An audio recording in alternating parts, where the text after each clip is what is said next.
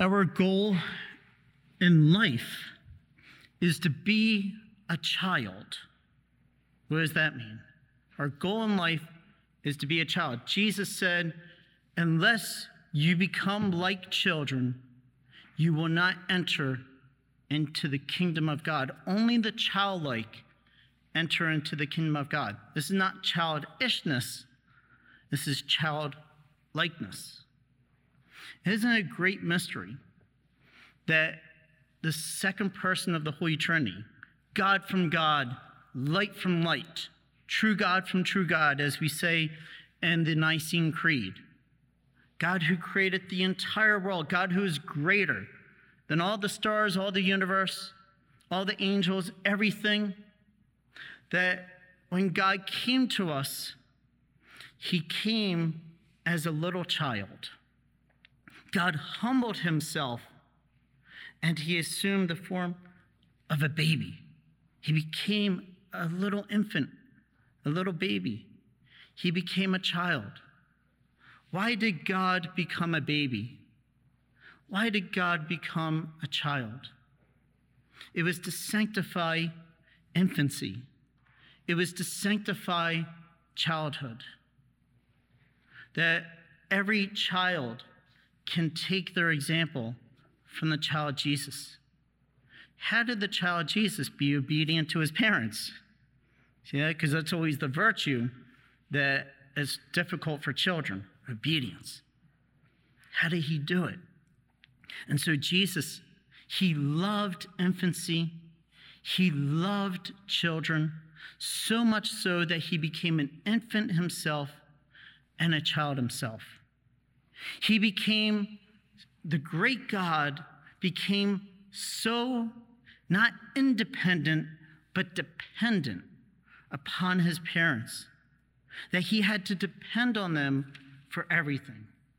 When Jesus was born, he probably could not walk. Who knows if he could talk or not? We don't know that. Maybe he could talk, maybe he suspended his speech and just gave a goo goo gaga like babies do. He had to depend upon Joseph and Mary to feed him, to provide for him. The dependence of God upon his parents is so awesome a mystery. That here is God, He created all this, and yet He lowers Himself and makes Himself dependent upon His parents. So much so that He was dependent upon the Blessed Mother to give Him swaddling clothes. God who clothes the fields, and God who clothes the flowers and the trees with so much beauty. God who blankets our mountains with snow. Well, at least up here in the north, blankets are or with flowers in the south. And yet, God lowered himself that he could not even clothe himself from the cold of the stable in Bethlehem. He relied on his mother Mary to provide with her own hands these poor swaddling clothes in order to wrap him up and keep him warm. Great mystery of God. How God humbled himself and the great mystery of the incarnation. How he lowered himself. He humbled himself. He did not exalt himself. He did not try to become something greater. He was al- he's already great because he's God. And yet, in a way, he suspended that greatness and became a little child, totally dependent upon his parents. Our whole life is to do the will of God, and our whole struggle is between my will and the will of God. That's our whole struggle. Is it my will or is it God's will? And we struggle with that. Because a lot of times we want to do our will and not the will of God. And so we have to die to ourselves, to our own will, in order to do the will of God. This is why religious take the vow of obedience, because we're dying to our own will and we're saying, Your will be done, O God. And communicate that will through, to me through my superiors. See that? And that begins at home, where we say, God, I'm obedient to my parents. Communicate your will to me through my parents, as long as it's not against faith or morals. See that? If your parents tell you to do something against faith or morals, then you have something higher to obey. But if it's not against faith or morals, then you need to obey. See that? Because obedience in the home leads us to obedience to God. And so all of us struggle with that my will and God's will. But there was two people on earth that were totally conformed to the will of God. And that was St. Joseph and the Blessed Virgin Mary. Their whole life, even before Jesus was born, was, Your will be done, O God. That they, they had already died to their own will. And it was, Your will be done, O God. You tell me what to do, we'll do it. The angel said to Joseph, Do not be afraid to take Mary as your wife. What did Joseph do? He did it. Joseph, go to Bethlehem. He did it. Joseph, go to Egypt. He did it. See how obedient Joseph was? Mary said, Behold, I am the handmaid of the Lord. Be it done unto me according to your word. She didn't say according to my word, she said according to your word. So they were both obedient to the will of God already. And yet, when God comes down to earth, then God, in a way, the child Jesus says to Joseph and Mary, I will obey now your will. What was that like for Joseph and Mary? Their whole life, they're obeying the will of God. And now Jesus is saying, Okay, Joseph, give me a command. I will do it. Okay, Blessed Mother, give me a command. I will do it. They were probably in awe that they, as the parents, now tell, the, tell God what to do. Isn't that amazing? Okay, Jesus, go and clean your room. Yes, mother. Okay, Jesus, go and do some dishes. Yes, mother. Okay, Jesus, help me in the in the carpenter workshop. Yes, Father. Obedience. See that? Obedience, but it's it's not a it's not an obedience or it's like military obedience. It's like, yes, sir. Yes, ma'am. It's not that kind of obedience. It's an obedience where Jesus humbles himself and he's joyfully obedient. He wants to be obedient. He wants to give himself to his parents because his obedience to his parents is a foreshadowing to his obedience to the Father. Later in life, when the Father asks him to give his life for the sins of the world, he's obedient to the Father. Not my will, but your will be done. That was toward the end of his life. He said that. But he said that at the beginning of his life. Not my will, but yours be done. Yours be done. And he was saying that to his parents. Not my will, but yours be done. See that? And there was an honor and there was a respect within the family itself. Jesus honored his parents, he respected them. And his parents loved him, loved him as their child. Even Joseph, who was his foster father, not his biological father, but Joseph loved Jesus as if he was his own child. See that? And they were obedient, they were loving, they were respectful, they loved each other. And what was that family like? Like, uh, what was the family life like in Nazareth? That's a tongue twister. Was the family life like in Nazareth? Was it quiet? Was it silent? Think of the Blessed Mother and silence just looking at her infant God, contemplating him. I had the great song, my favorite Christmas song that we sing, Silent Night. And that's a song sung in silence. But there's greatness in silence, contemplating the mystery. The Blessed Mother was probably looking at Jesus and saying, Wow, he looks like me. He talks like me. He maybe got my hair and got my characteristics. She was probably in awe. at just the infancy, the, the humanness of Jesus. Maybe she was contemplating his eye color and his hair and his little fingers and just all the characteristics of her beautiful baby. What was Joseph's contemplation like?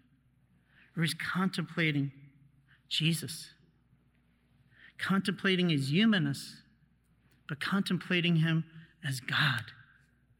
They were probably in so much awe. And in that cave, they probably went into ecstasy.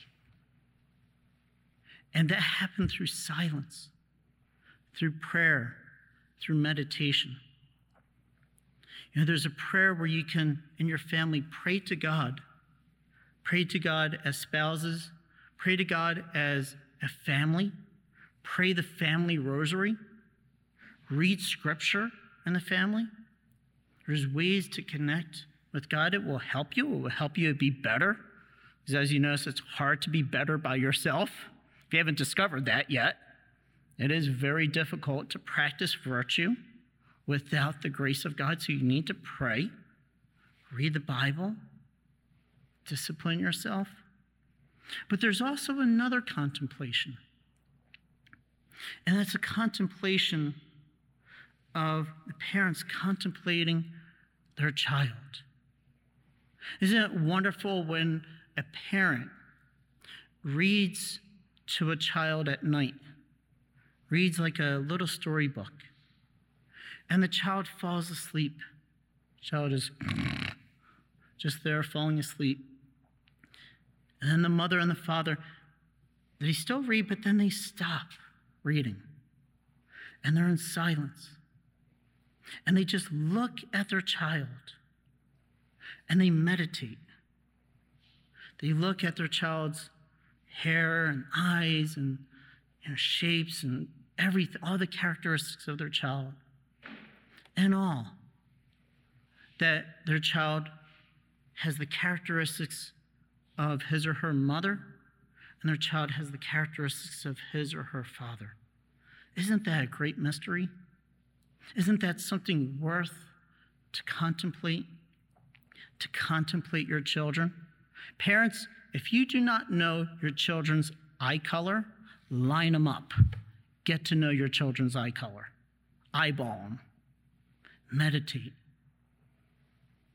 Because when you meditate, then you fall in love. And when you fall in love, then you're willing to do anything for your children. Same with couples. Don't lose that spark that you had on your wedding day. Contemplate each other. Forgive one another as God has forgiven you. Learn to look into each other's eyes without saying anything. Contemplate each other. Pray for that grace to fall in love again. To God, give us that grace to fall in love again. Yes, maybe we know a little bit more about each other. Maybe we know each other's imperfections. But still love. And if you can't love immediately, then you let your love become mercy and forgive your spouse. Forgive them their faults. Forgive them their sins as God has forgiven you.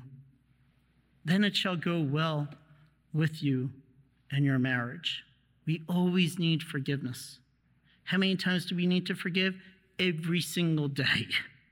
Because we sin against each other every single day. We say things, we have attitudes. That's why at the end of the night, forgive one another. Always forgive.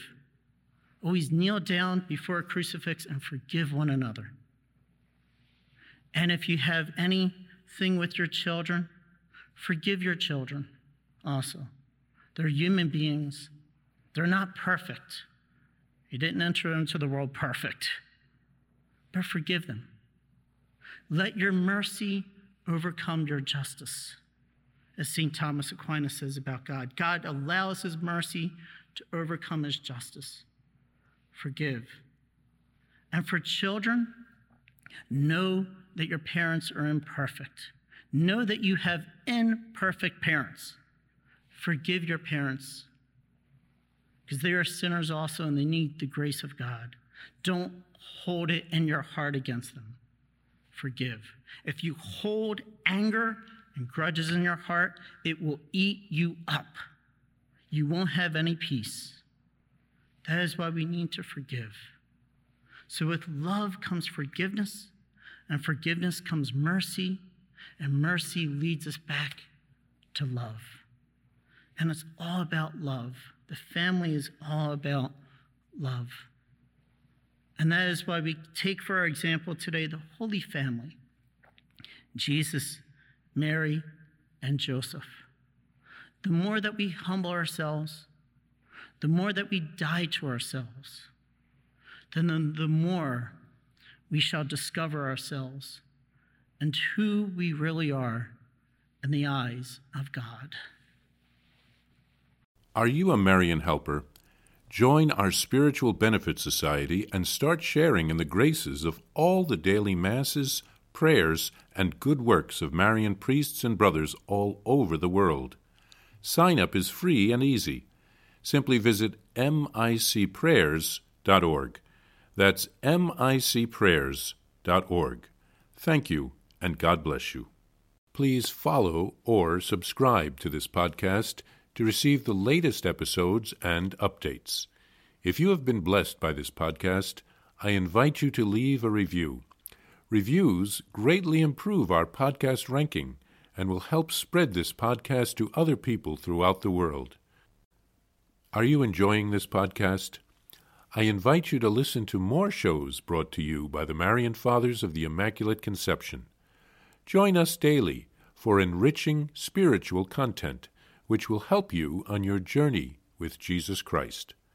Simply visit DivineMercyPlus.org for a complete list of our shows. That's DivineMercyPlus.org. Are you a Marian helper? Join our Spiritual Benefit Society and start sharing in the graces of all the daily masses, prayers, and good works of Marian priests and brothers all over the world. Sign up is free and easy. Simply visit micprayers.org. That's micprayers.org. Thank you, and God bless you.